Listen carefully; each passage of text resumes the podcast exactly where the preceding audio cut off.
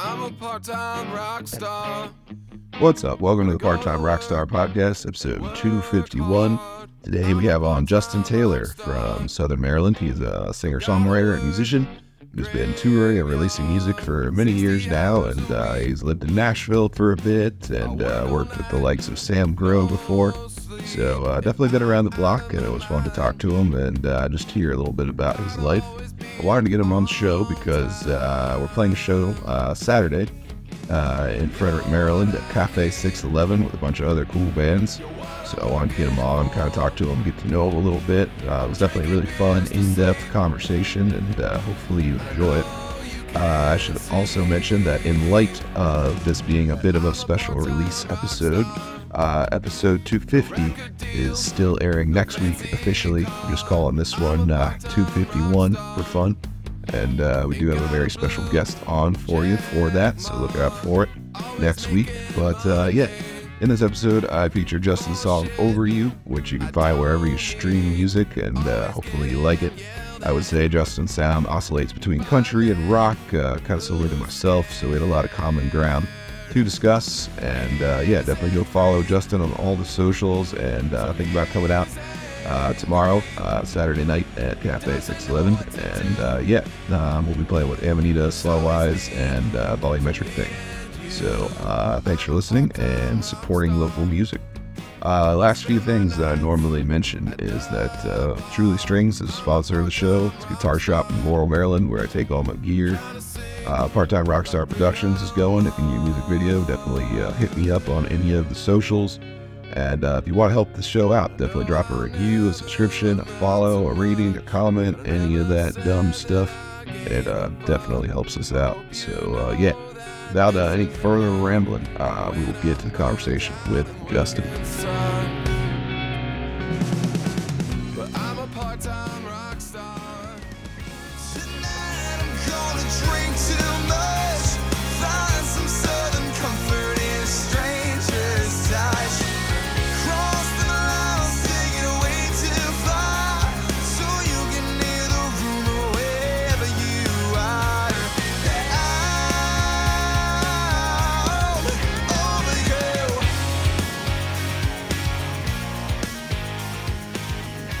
Uh, yeah, nice to meet you. Welcome on the uh, Part-time Rockstar podcast. Thanks for having me, bud. hmm And uh, you're working today at uh, Harford Sound. Yeah, actually, I just took my little uh, lunch hour here. We're setting up. Uh, we got like a big rehearsal going on this week in the warehouse. So, Nice. uh, luckily, we're in the middle part of the week. This stuff is pretty put together, so I can kind of yeah Mhm. do some other things and multitask while I'm. You know what I'm saying? I can kind of Yeah. multitask running Yeah, around. no, I've done some short short stints at some sound companies here and there, so I kind of know the, the feel, the rundown for sure. Yeah, because you're at Maryland Sound, right? Yeah, Nice. Yeah, those are great people over there, man. yeah, for sure. But um, yeah, I don't know. I figured we just kind of try and pump up, pump the tires on the show this weekend a little bit, and uh, talk about that for a second, and then uh, get the rundown on your music and what you've been doing, and just kind of call it a pod.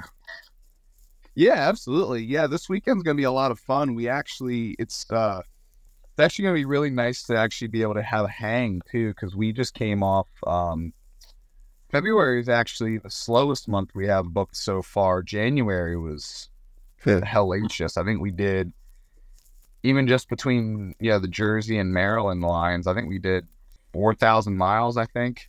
Um, yeah, January. So we've been. I think we only have like one a week for February, and then obviously once March hits, you know, St. Patty's Day weekend we have off, but the rest of it before and after is just it's a five week month, so it's going to be hellacious. Um, it's gonna be good to actually be out back in Frederick and uh, you know, get to watch you guys play. And it's the one show where I actually get to like just kind of lay back and you know watch Yeah. all the bands before I go on, which is always a lot of fun because I never, I never have a chance to do that. You know how it is. Like you're, you know, working every day and working on your brand and you're working on your music, but you never get to just like sit back and really play with a whole lot of other bands. If you're lucky, you might have one band out with you. Um, you know, opening for you. So it's kind of um, it's gonna be a lot of fun. I'm really genuinely looking forward to it, and I haven't been out in Frederick in probably three, four months, so it's gonna be gonna be a good time. Nice. Yeah. yeah, I guess um, I was trying to get a feel for what uh, you guys do exactly. Because I think you're probably similar to me in that you do the cover and original thing. Um, yeah, So, uh, which I your music is kick ass, by the way. I love the set you got right now. I really dig it. oh, thanks, man. Yeah, Yeah. Um, but yeah, I was checking out your guys' uh, obvious uh, video at Harford Sound, which is well done. And I know um, you guys have probably worked with like bands like Ballyhoo and stuff like that too. Um, I know they've seen them there. Um, so that's pretty cool that you're able to do that. And Yeah. then um, I guess I was also curious. It looked like you're playing like a lot of the Looney's and stuff like that. Is that accurate? Yeah, we do. Um, depending on uh the locations, actually, because Bill just opened up a new lunacy as well, and uh, down in Essex, he bought the old Riverwatch joint. Okay. So, um, I've got a couple of different agents um that I kind of run with up and down the Mid Atlantic, and uh, you know, I've worked with Looney's uh off and on over the years, ever since I came back from Nashville. Um, they've always been really good to me, and Bill's been a sweetheart. So. Um, I do about, I would say, guaranteed at least two at each location every year.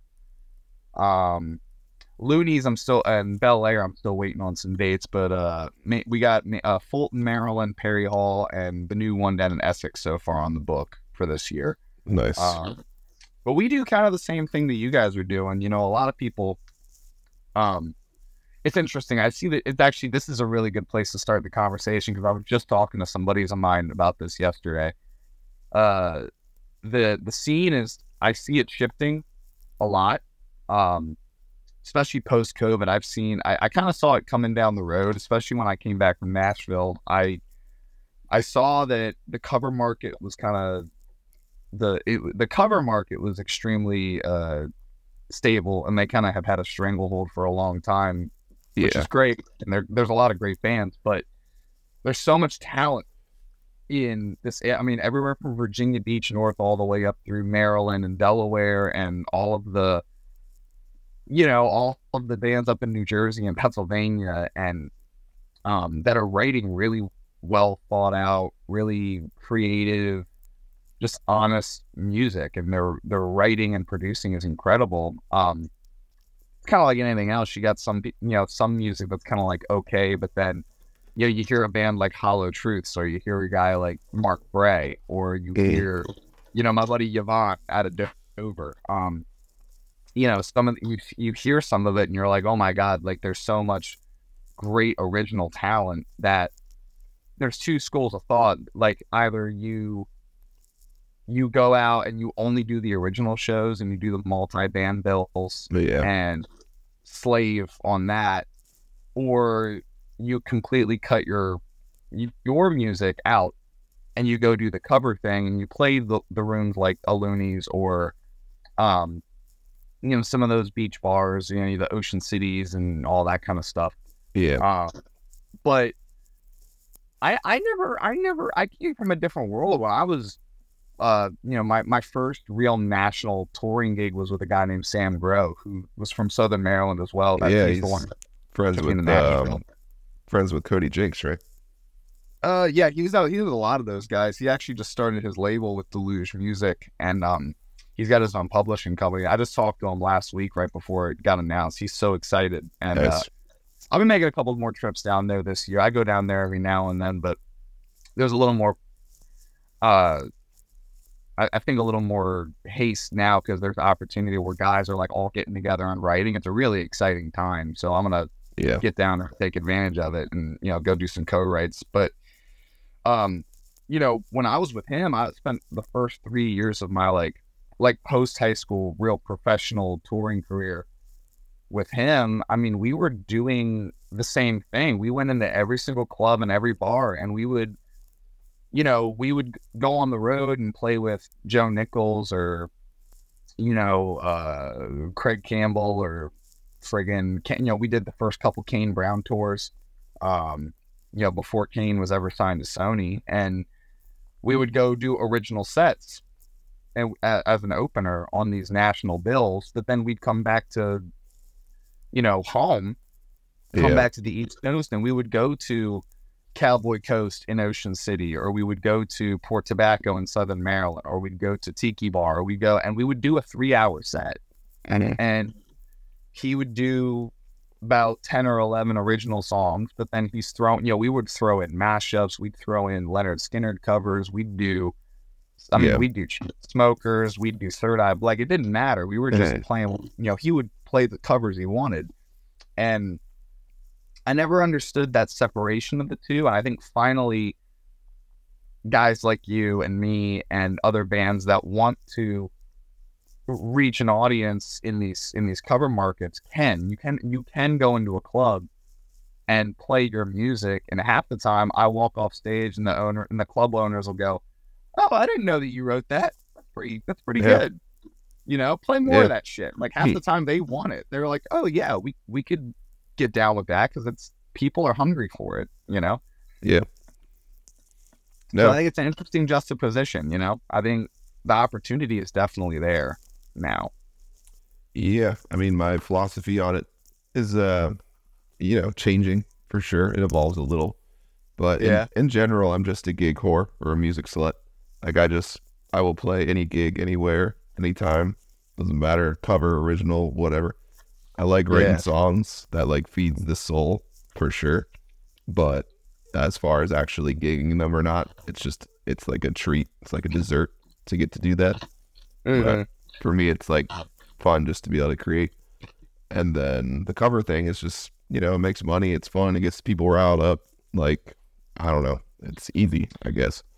Yeah, So- I mean, I was I was looking at your um your video content too because I think that the way that people absorb music now is so different than Oh yeah, the way it used to be, and I think like the, the I was looking at like your production value. I'm not blowing smoke up your ass. Like this is Yeah. just genuine honesty.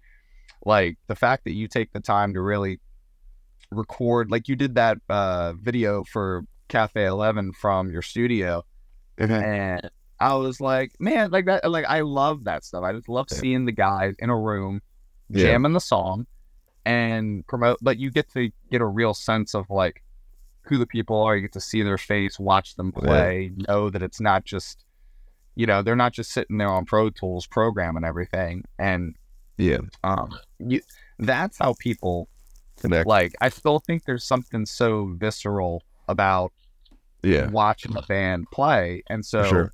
when you, when you go into a club and you see uh, it doesn't matter what club it is like if you see a band that's on stage playing and you're digging it i think whether it's doing you know whether the you know they could be doing a third eye blind cover and then be like hey guys this is our literally what i do i'm like hey you know this is uh this was my first single that came out on iHeart it's one of mine called over you take a listen and then we just go into it and you know uh depending on how established I am in a certain market, it'll go one way or the other. But for the most part, it's a pretty positive response.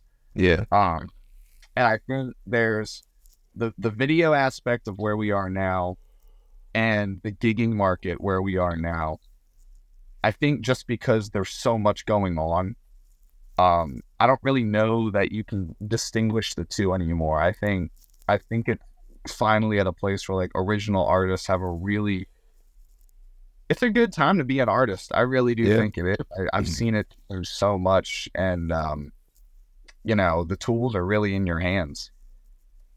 yeah. No, I mean, I say it all the time on the podcast. I think we're definitely in a renaissance where you can literally do anything that you want to do for relatively cheap, which is ultimately the key.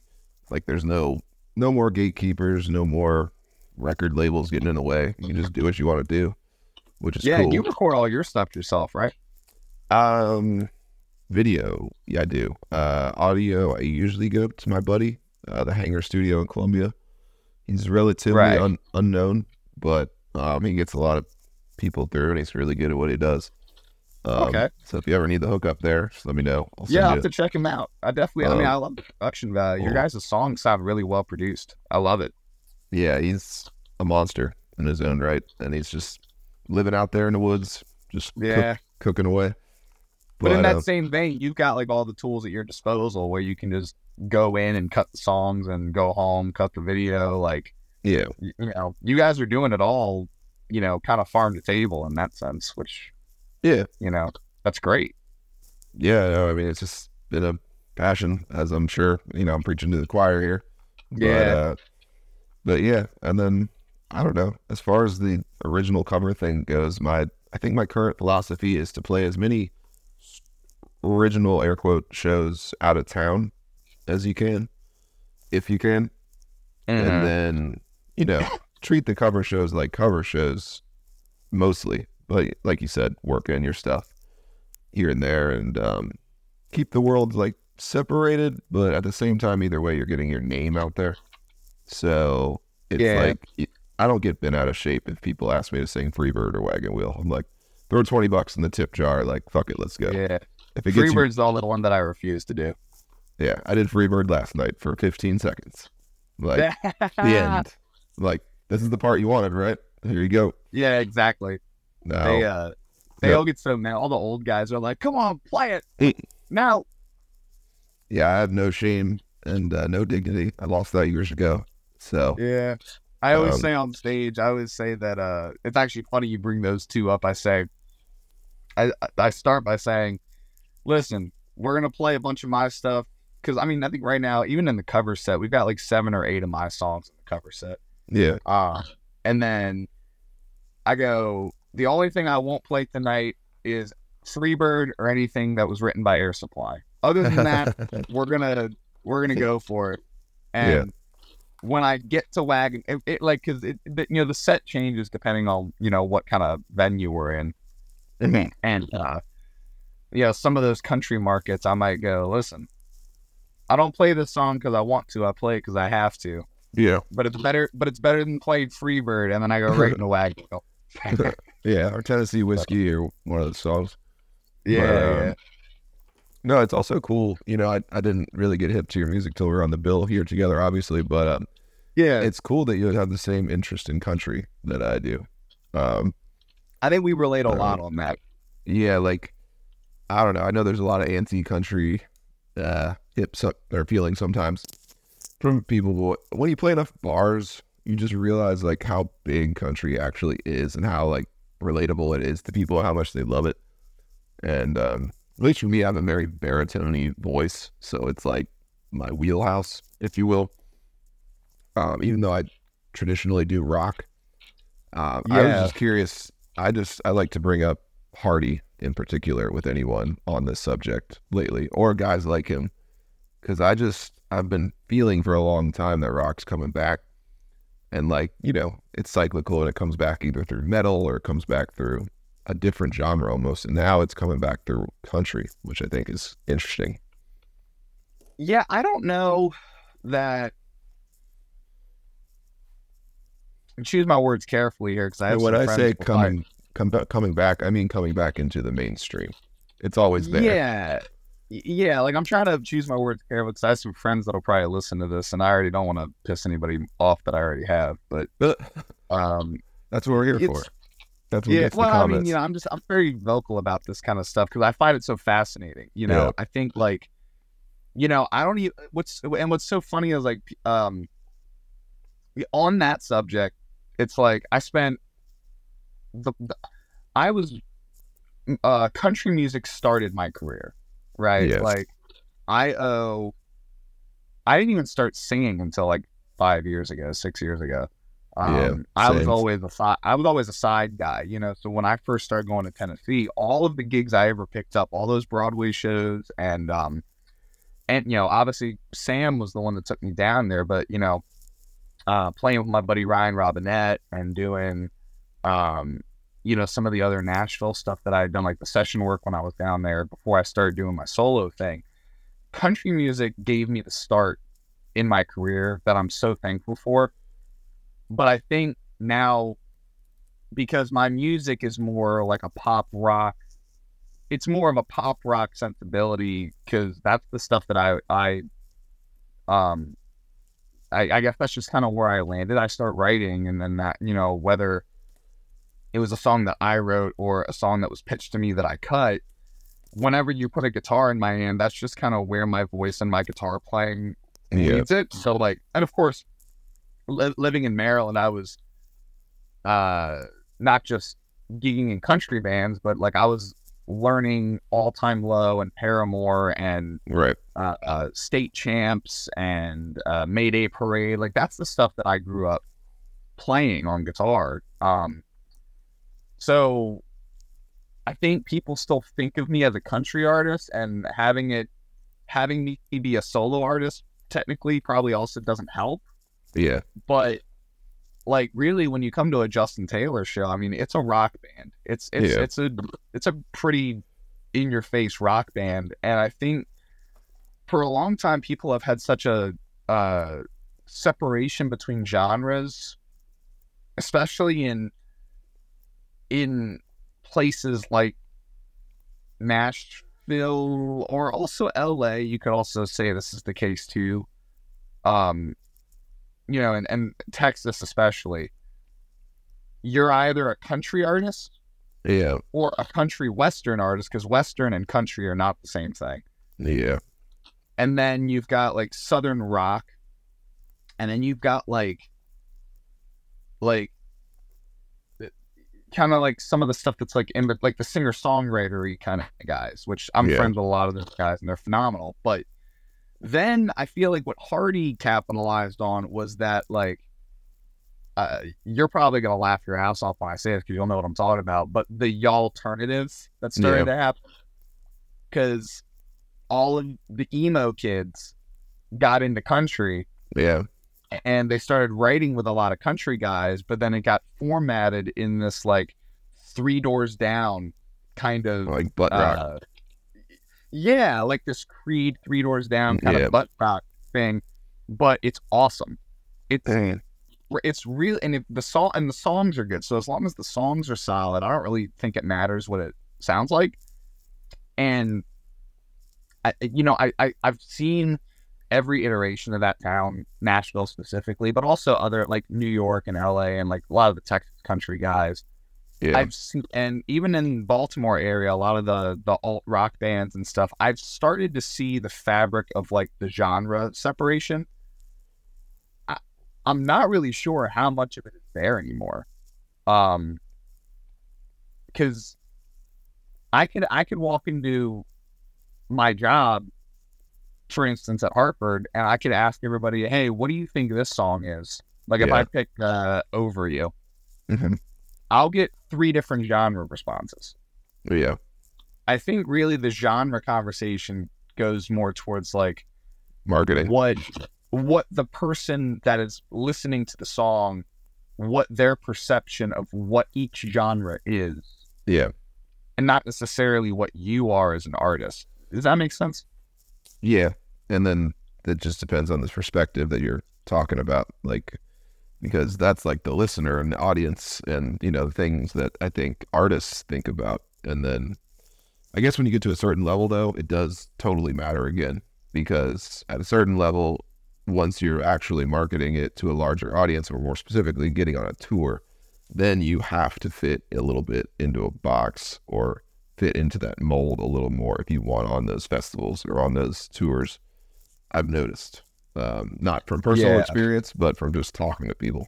Because if you blend genres too much, it sounds like you just get shunned by all the crowds and not accepted. Well, I saw it's it's funny you bring up Hardy because like I I can't hear a single country station in the Mid Atlantic played them. play any Hardy song other than "Give Heaven Some Hell" or um, what's that other The one? Lady that I- Wilson one. uh, yes, or get uh, wait Get in the, truck. Yes, Yeah. wait in the truck. Those are the only two singles that I've heard around here from Hardy get that get played.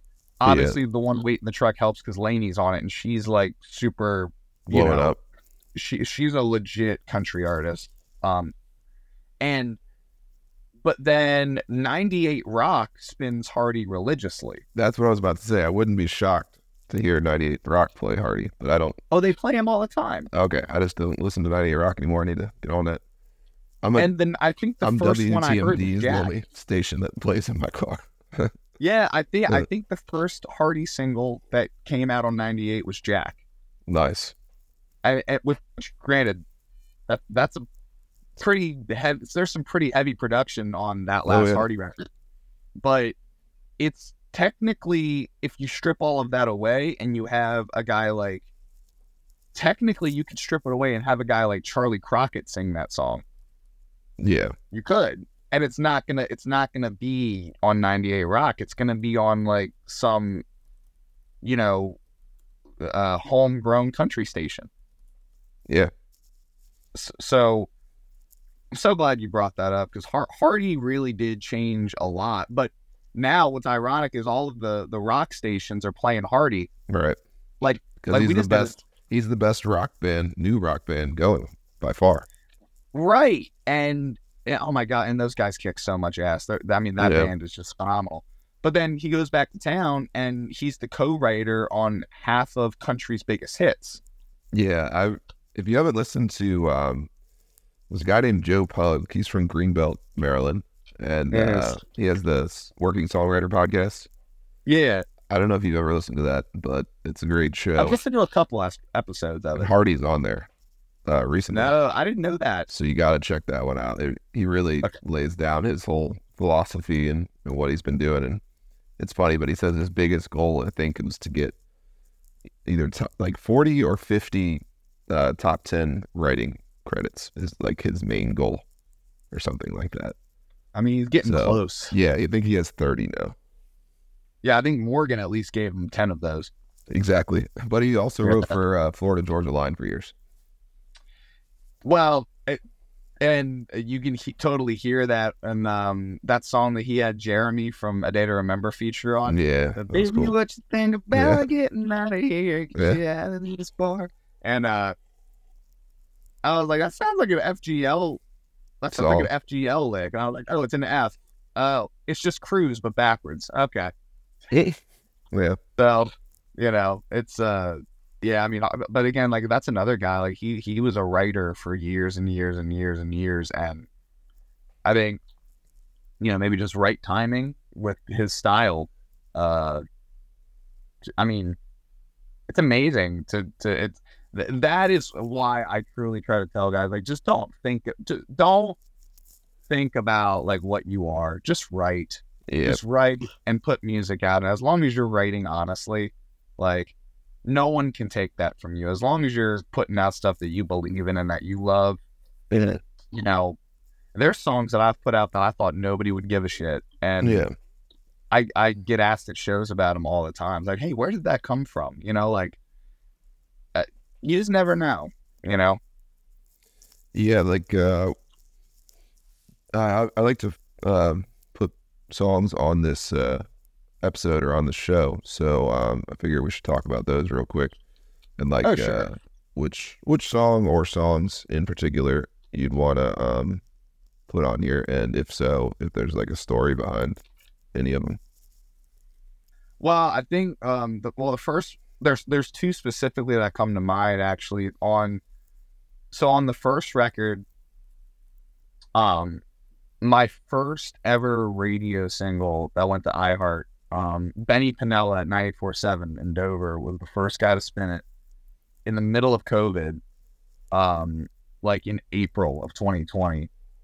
And God, what a terrible year. We literally we put the record out mid January. I toured it for two months and then the shutdown happened. And it was like Yeah. oh my god, we had so much steam building on that. It was just like, oh man, we had all these shows booked. I think we had like 150 shows booked for that year or something.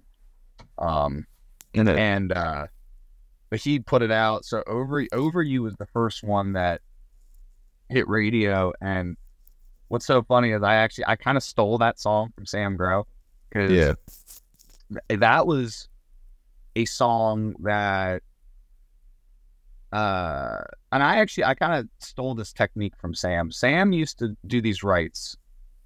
And he would go in and write songs with guys and then he would take songs out on the road and he would prom- he would debut them at shows. yeah, And if they didn't quite get the response that he was looking for, he would kind of put them back on the shelf. Uh, Um, and I remember I was in high school like you know I've known all those guys. I mean, two of the guys in this band were my guitar teachers and my vocal coaches, and uh, which is so ironic. I got to join that band later, but I remember I went and I I saw I was hanging out at a gig one day they were doing close to home, like a random Sunday, and he played that song, and I was like, oh man, that's like. I, I remembered that song specifically from the show, and he played it maybe another month or so, and then for whatever reason, I guess it kind of just fell under the radar Oh, and never did anything with it.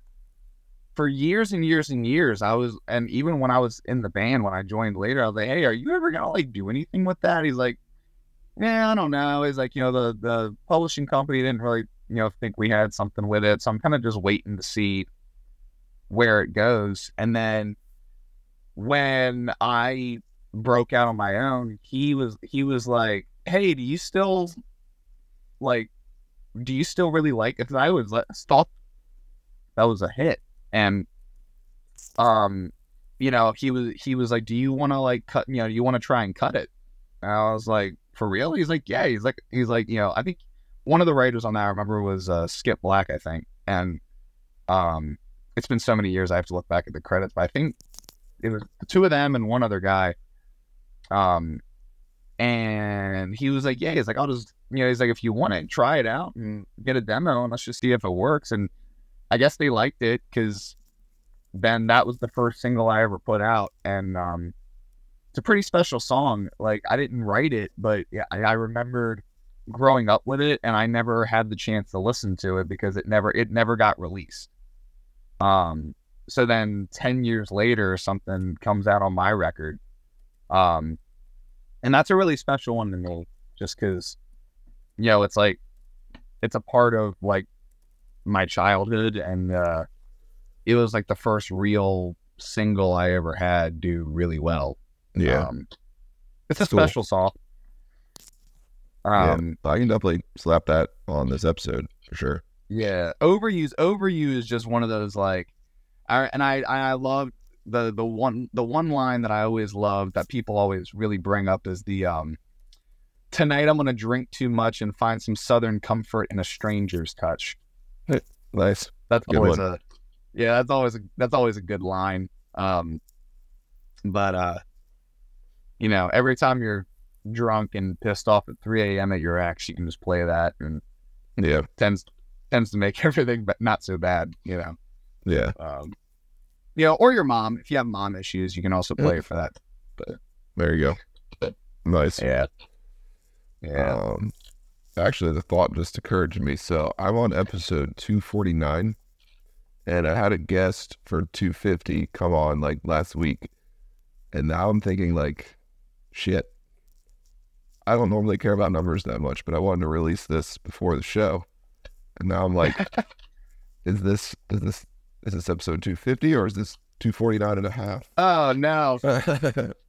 Well, I mean, I'm a big, I'm a big JRE fan. So if it is 249, I think that was like one of the first fight championships they ever did or something. So, Yeah. So I'm just trying to figure out how to how to politically release this episode or how to how to do it. But Yeah. I'll text you or something when I think of a solution to this. You're not. it's no pressure, brother. It's all. Yeah. No, I want to release it as promo for the show.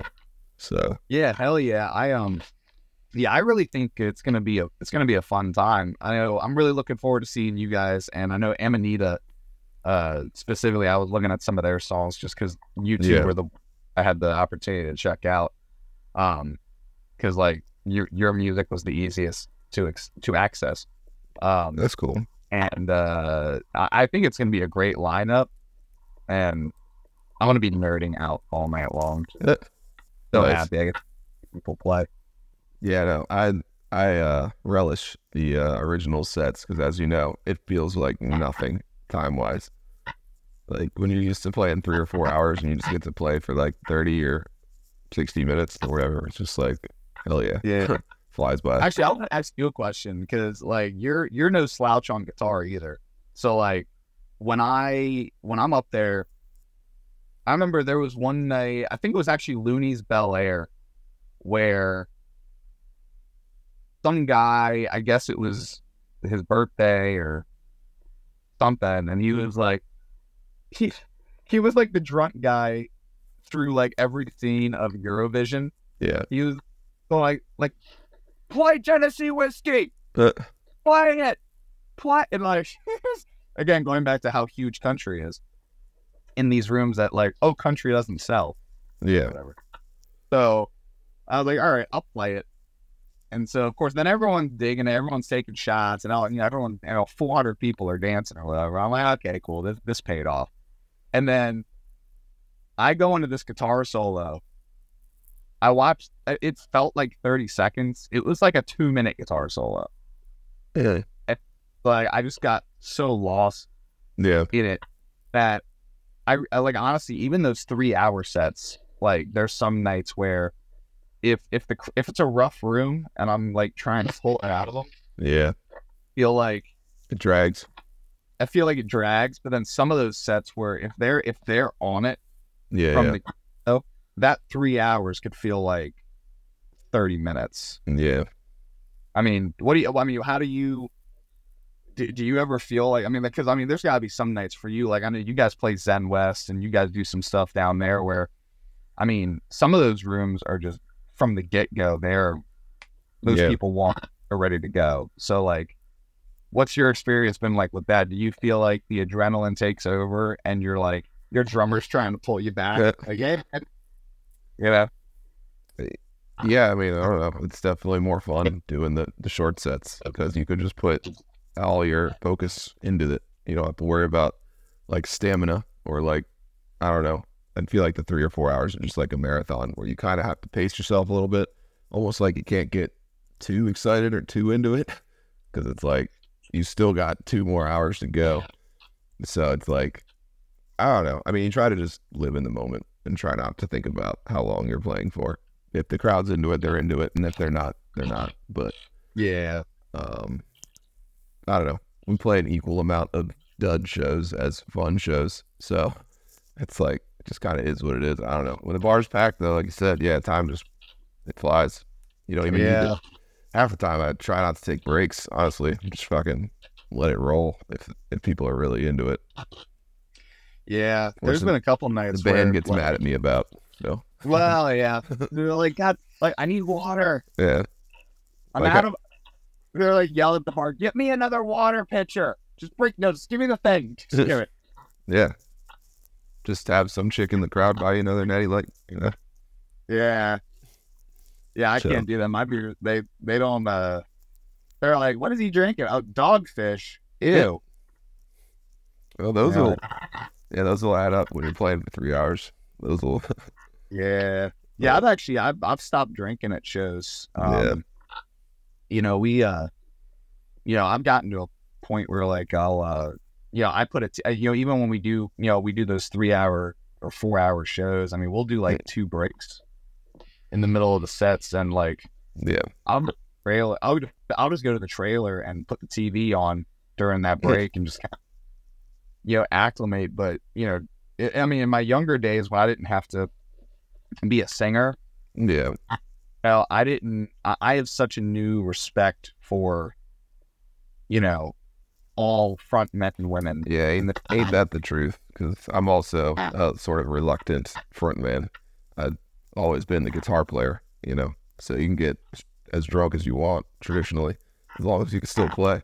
But once Do you're you singing, you were it's- a uh, you were a singer by default, like you had to? You were just put in a situation where you had to front the band.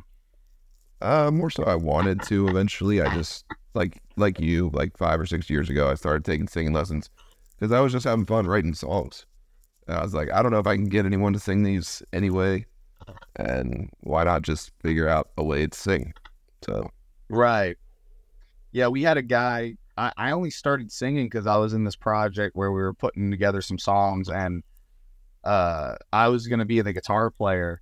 And this guy, I'm not going to say his name because he's already been drugged through the mud enough, but it, he had he just had the brain of a flying squirrel. He was just one of those guys that couldn't like couldn't get him to focus on one thing. yeah, So then he was like, okay, well, I'm going to go over here and do this thing with this band. So fuck you guys. Bye. And I was Yeah. like, oh, all right. Um, we've got three months worth of shows booked that I've just worked my tail off to get us guarantees.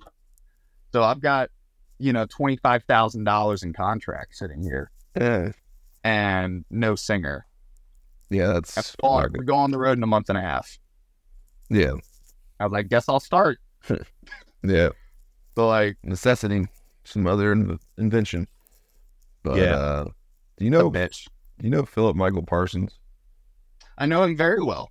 Okay, cool. Because yeah, the, good all the time. it seems like he's doing the exact same sort of circuit, if you will, that you are. He, he was doing the tin roof circuit on the East Coast for a long time. And Yeah. the, the guy I record with, Felix, who has the studio, was playing bass for me. Oh, I okay. That's a small world. Okay. So yeah, I know exactly who you're talking about. That yeah, Philip and I knew each other. Um, yeah, obviously we're both from Southern Maryland. So, uh, you know, between me, Philip, Sam, and uh, like Robbie Booth and all those guys, we all ran together. Yeah. You know, I ended uh, Philip actually just kind of took a step back from touring. I know he's still putting out. He's gonna. I I knew that he wasn't gonna be able to keep himself out of the studio. Um, and I knew he wasn't to be able to keep himself off stage. I think he was just Philip was a. I mean, I, I, you know, some people say that I'm a lunatic. I mean, Philip was a road dog, Yeah. you know. But I mean, we all were. I mean, when we were, when I was with Sam, I mean, and I mean, even the Ryan, like some of the Ryan Robinette gigs, like my first weekend with him was Stoney's in Vegas and the the museum club in Flagstaff, Arizona. You know, and we drove. Oh We shit. freaking drove. I mean, I mean, there was. Oh my god, there was. I mean, Schulzburg, Wisconsin. Like Yeah. we did some crazy routes, and uh, you know, but we all did that for years and years and years, and and I think we're all kind of at a point now where it's like we go, we go to the markets where we know that we can make the money, and we're willing to like take some cuts if it means that we get our foot in the door. But like those days of driving Yeah. you know the the days of driving seven hours to only have a thousand dollar guarantee like those days are kind of over i think Yeah. um so i you know he's he's i know for a fact he's been recording new tunes um i haven't talked to him a couple of months but i know uh he i mean he's just he's a i mean they're they're all great guys i mean that that whole Yeah. crew i'm so grateful that like i came up with that with them because i mean I, i'm the youngest guy by a lot um you know uh, and they they just they, they all really just took care of me and looked after me and Yeah. um, you know he's living i think he's living somewhere in Bal- like around baltimore now um Mhm. I don't know. i'm not sure All I know is, he's yeah, he was kind of taking a break from the uh the road for a little bit. Is what I heard. yeah he, i mean dude he was a monster out there man those guys i mean I, I gave it up to him. You know, um, Yep. like my brother, uh, Christine actually, uh, he was his guitar player for years and years and years, and uh, they came to Bel Air one night and played uh, Five Ten Johnny's when it was still open. Rest in peace. Um, I missed that. Play. Uh, and me and April just I, I I take one Saturday night off every month yeah. he is we we we we play so hard and we we work so much that uh you know one saturday a month and uh, we take about i would say two to three full weekends off slash weeks every year um you know give people like you know because you got to have a life outside this you know um There you go. and- well well uh, well the is like I'm just yeah, kidding. you you don't. But sometimes, Yeah. like, sometimes I do come home and I'm like, I know, I got to get that track done. Yeah. I, like, I really just don't want to pick up my guitar right now. Like, I want to go eat dinner and I want to like have a drink and I, like so. Then like I, I just try to give myself some mental breaks and yeah. and then also keep fresh ears. And sometimes you go in and you were just like you you know exactly how it is. It's like you go and you finish a session, and like if I just got done doing a song, I can't for whatever reason I just I can't flip my brain over to the other song because what I just played and like all the parts I just tracked are still in my head. So like I have to like walk away for a day or two and then acclimate myself to the demo of the next track and then slowly build it to where I start developing the parts. Then I feel like I can go in and track it. But like Philip came to the show one night. We had an off, like a random off night that we had booked. So April and I uh, went over there and saw him, and he was like, "Yeah." He's like, "He's like, we we left at two o'clock yesterday morning. We drove for eight and a half hours." I'm like, "Gee, yeah, like, like their routing was just so insane back then. Yeah. it's crazy, but they sounded great. They were such a great band, and um, uh, you know, Michael Stewart actually, his Philip's old drummer, tracked four songs, um, one of which already came out, but four songs off of the next single list that we're gonna drop. Um, he played all the tracks on them. Yeah. Uh, God, he's a monster too. They're all monsters. Yeah. For sure. Yeah. Well, I don't want to take up too much of your lunch break time. But Oh, dude, you're um, totally fine. Um, I, I'm I'm very lucky that Harford has been such a great home to me, and Evan is Yeah. like the best boss in the world. I love him. Um, all the guys. I love my team. I I, lo- I love being a part of this. Oh yeah. Yeah. That's cool. I get paid Yeah. to go play with gear, dude. Like Yeah. KSL 12s and you know X32 racks, and, you know, three high stacks of pre rig. Pretty awesome. Hell yeah. That's cool. Yeah. Well, I look forward to meeting you IRL shit. Yeah. And um should be a good time. I thought of a not so elegant solution to my problem, which is that I can call this episode 251, which it essentially is, uh, or was going to be, and just release it before 250, which makes no probably logical sense. But I'm still going to call the other one episode 250. I don't know. Fuck it. You know, I'm pretty sure that that had to have happened before, and I don't think anyone's gonna mind. I don't think anyone's gonna notice. I think you're Yeah. good. You're But- not gonna get sued. Oh, don't. I just want to respect my 250 guest because that's what I told him. Yeah. Who uh, who did you have on 250? Uh, Joey Harkin. No shit, really? Yeah. Oh, dude, Good. Joey's awesome. Yeah, for sure. The the road, the saltiest of road dogs. Oh my god, man, that guy.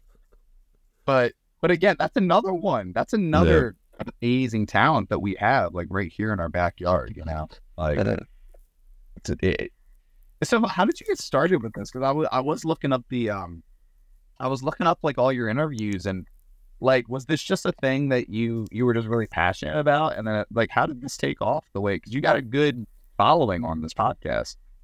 Yeah, I don't know. I mean, I I guess I'm just passionate about it, but um, I don't know. I thought about starting a podcast like every other loser, like many moons ago, and um, I didn't know what it was going to be about or what it was going to be called. We were thinking about doing one about computers. I was trying to get like a group of guys to do it, and it just like never happened. So I was like, all right, fuck it, I'll just do one about music. And I had written this song on the beach called "Part Time Rockstar," so I was like, let's just let's just call it that and just talk to all the you know people in the uh, scene. And uh, I had no idea I'd, I would actually continue it. I just thought, let's try it and be an extra thing to help promote us and everyone else's band.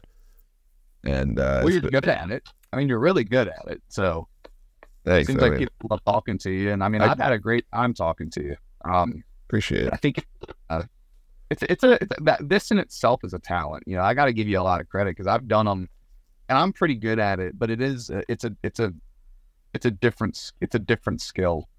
you Yeah, know? for sure. I don't I don't know how to pin it down exactly. For one thing, uh well, two points that I usually make is that I'm not usually good at talking to crowds of people. I mean, which sounds maybe ironic being on stage, but like like a group setting. I can't handle a group conversation very well. If there's like six, seven people, or like take a locker room, for instance, I play a lot of hockey. It just sounds like chaos to me. But I've always found I can do a one on one conversation like naturally, and that doesn't. I don't really struggle with that, like socially. I think both yes. Like, Um, but actually, it's yeah. I think people like. I actually struggle with that too. I think there's a certain aspect of like maybe when we're up there, we just see the microphone in front of our face and it's kind of like a tunnel vision yeah, where even though you see all of those people in front of you, I don't know why, but like, you probably even feel this too. But like, I don't feel like there's 500 people staring at me. Yeah. Like, it's weird. I kind of feel like it's just me and my band, and then like maybe the stage is the safety space. I don't really know. Like, Yeah, music's one thing. And I was just also just talking about socially, like at a party or something. I just don't know how to talk to six or seven people. well, that's what I was saying too. Like when Um, you're in it, like when you're in it, I find it's like I kind of sit back and yeah. have to just kind of From see the- what's going on. My stage strategy, I don't know if someone told me, but I think all you do is you just find a single person in the crowd and you talk to them. Even though you're addressing the whole crowd, you just pick somebody, a random person, a random victim.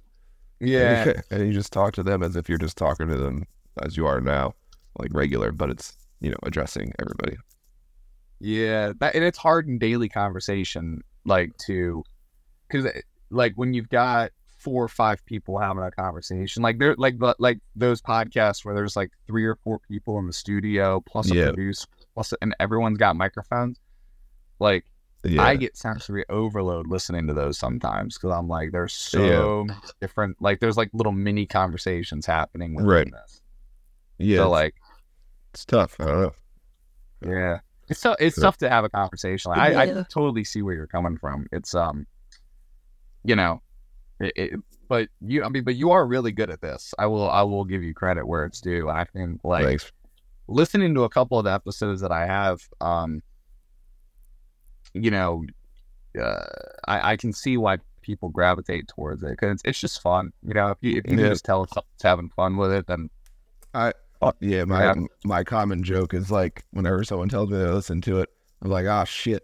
Depending who it is, because I'm like in my head, all we talk about is like dick jokes and farts and like um whatever, and I'm like, but wait, they're like, no, but there were like serious elements to the conversation, and I'm like, oh yeah, there were, weren't they? okay. yeah. Oh God! Never get Jack the Bearcat on your show. Be like butts and wieners. Yeah. Fark shit, piss, cock, tits. You know, Yeah, yeah. Yeah, that's dude. It, dude, like Tom, I I could only imagine if like because the JRE Tom DeLonge one was pretty serious, yeah, but like I feel like anybody else, if it wasn't like of that magnitude where you had to like be professional Tom, yeah. it would have been like, oh yeah, one time Mark saw my dick in a hot tub. yeah. exactly. he said it looks like a UFO. He's like, oh, there's the aliens, and they're in Tom's penis. You know, like it's like you know, I Yeah. guess Tom, you know, but whatever. Yeah, exactly. It's, uh, yeah, I mean, Nah, we're, but we're all just we're musicians, man. We're not yeah, rocket science. You gotta have a sense of humor. You know? yeah. It's mostly like extended family or like employers that I'm thinking about. I'm like, oh god, what Ah, they listen yeah. to? yeah. And they're usually like, no, like I loved it. Like even in job interviews. So I'm like, all right. Luckily, I minded my pews and cues on whatever episode you listen to. So Yeah. I did. I always get worried about that sometimes too, because like, it, it's, you know, I'm still like, you know, I'm gonna, I'm still like, I'm a business owner, but I'm also technically an employee of Evan. Yeah. So like, I try not to ever go on stage and say something that might get taken a certain way. But Yeah. then we come into work on Monday, and so I'd be like, "Man, I heard that. What what was that thing you said about your bass player on Friday night? That was Yeah. funny as shit, man." Yeah. and everyone's like, "Oh, we already showed Evan. He said it was hilarious." I'm like, "Ah, crap." yeah, But, you know.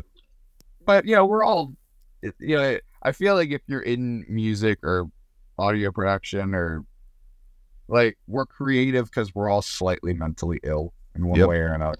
Like we're the audio version of comedians. Yeah. I think of it as like highly functioning autists or something. Autists. Yeah. Yeah. I remember we used to say, uh, "Oh, you play acoustic guitar?" Uh, yeah. Something like that. Yeah. So, Oh God, we see. This is where you and I'll get in trouble. yeah, I probably can't delve too far into this subject to be insensitive, but Yeah, and You I know, mean, whatever. It we'll save it for the green room on we're all- Saturday. we're all special, so just blame it on that. We we don't Yeah. know what we're supposed to say, what we're not supposed to say. Yeah. I mean, Can my you- mom definitely told me that once or twice. You gotta, like I said, I'm just the ringleader of my circus. and I think you're obviously the ringleader of yours. So that's all it really is. Yeah, it's uh, it it, it, is kind of that way, but then it's also nice to have guys like.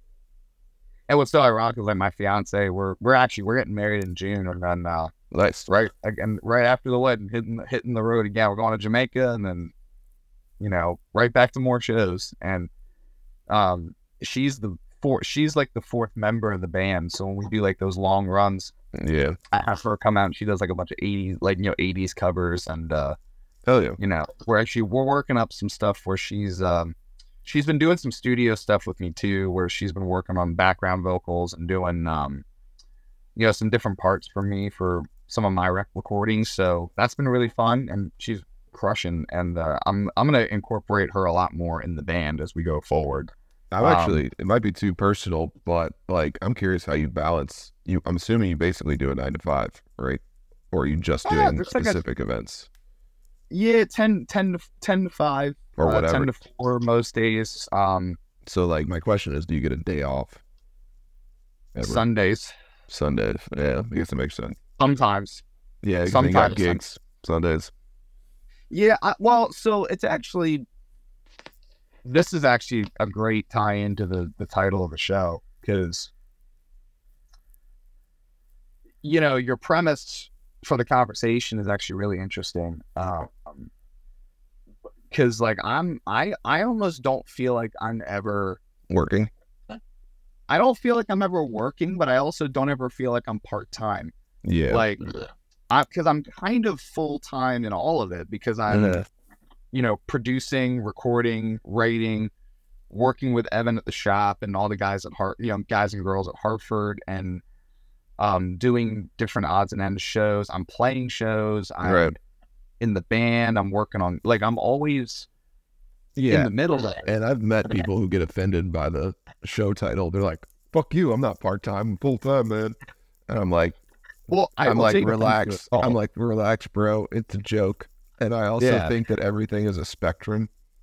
Like I've watched myself oscillate between definitely part time to way more full time to in between. So I'm like, I don't care. like, you know, Yeah, I don't really know that. uh, Yeah, that's that's one of the, your the way you said spectrum of it is so interesting. Um, because that is hundred percent true, and having like a work life balance in this industry, I've discovered that like there are people that balance it really, really well, and then there's people that don't, and I Yeah. have been both. Mhm.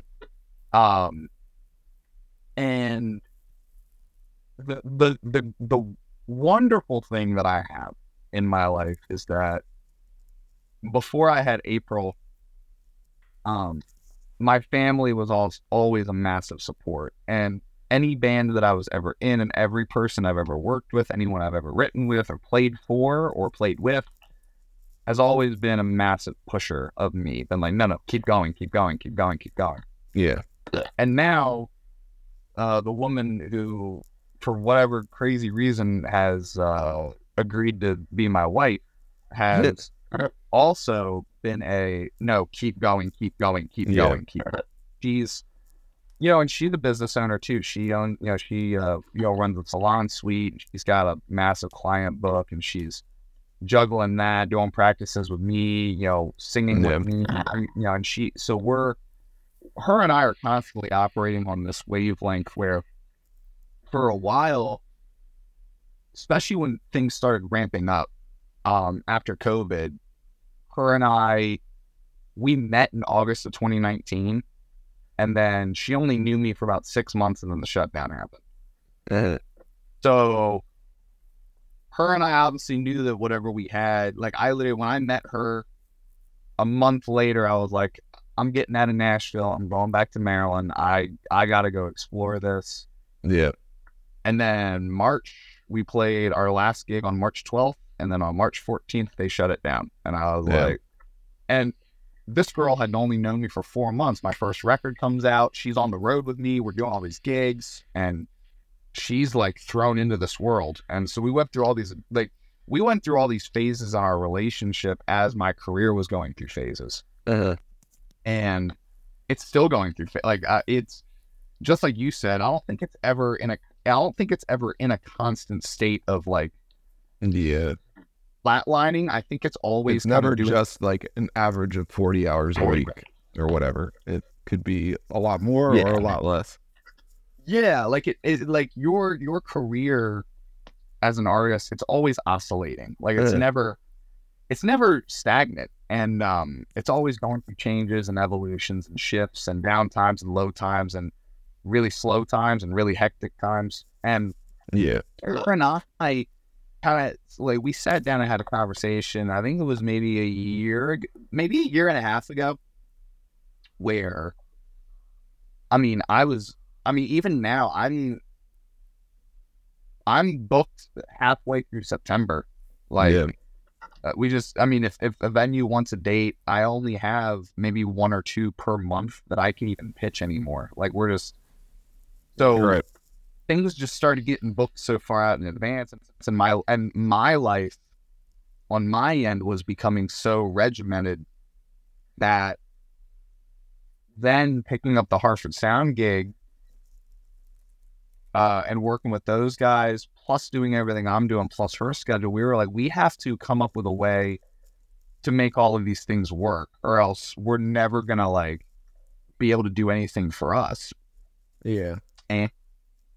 So that like one Saturday, and also like I we were running hard too. So like it's not just her and my relationship, but like everybody in the band has wives, everyone or girlfriends, and everyone has kids, and you know we've got family. Um, you know obligation. You know it, it's not it's not a hindrance to your life. It's just you know you've got family, you've got responsibilities as a man, you got to take care of, and so you know, we were like, let's give everybody in the band one Saturday night off a month.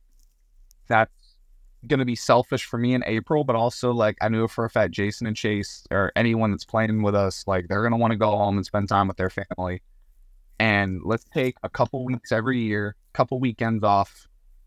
Everyone can go do their vacations or celebrate birthdays or do like if there's a wedding or, you know, we try to figure out a way to make, and we book and we plan that at the top. You know, we got Oh, it's, this is where all of these blocks of time are. Oh, but you know, hey, this is where our wedding is, and this is where our honeymoon is. So those two weeks in June, everybody go home. Like, the, the- you know, this is where we can count on that. These are all the Saturdays that we're going to book off. So then, when I have all these available dates for agents, um, and shows start coming in, I go, if it's got a do not book on it, or if it's just in that, like if it's you know these are the dates that you cannot book. Yep. Everything else, have a fucking field day. I don't care. Go, go ahead. Let's book them. Let's get the contracts, and we're good. But that's really, I mean, that's the only way that her and I can function on this this level that we do because everything is so fast. Yeah, for sure. and it's just it's the way it is right now um you know just like we said about oscillating i'm sure there's going to be a time where she goes hey you know i'm feeling a certain way about this we might have to adjust some-" like there's going to be adjustments you got to make throughout your career and throughout your life and um you know i think where people fall short is they get so they get so stuck to a way of scheduling themselves that they end up just they end up they think they're doing what they should be doing, but they just run themselves into the dirt. You know. Yeah, for sure. Well, it is what it is. But um, yeah, I hope that answered your question because I think it was like that's the only way that we can find our balance is like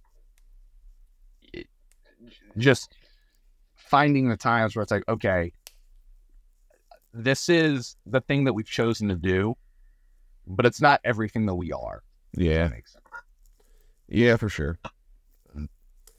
Anyway, I gotta probably wrap this up here. And uh, Yeah. Sorry, I. I I just bullshit all day long. No. all day. it's been a fun conversation. We're uh, we got like a solid hour in here, and uh, like I said, um, I'm gonna try to release it before the show, so we got some extra promo put out there, and uh, yeah, should be a good time. So I'll um, I'll hit you up if you can send me that song over. That would be great too. Yeah, I got an MP3 of that. I could send over for you. Sweet dude. Well, Yeah, I'll man. I'll see you there. Yeah, man, dude, this weekend's gonna be a blast. I can't wait. And thank you for having me on and being so gracious to me. And uh, it's always nice to meet new people that are cool. You know. Exactly. It's supporting your cause. So, Fuck yeah, brother. all right, I'll see you Awesome. Take care, brother. later. So yeah, thanks for listening. Uh, the song you're in the background is called "Over You" by Justin Taylor. Check it out. Later.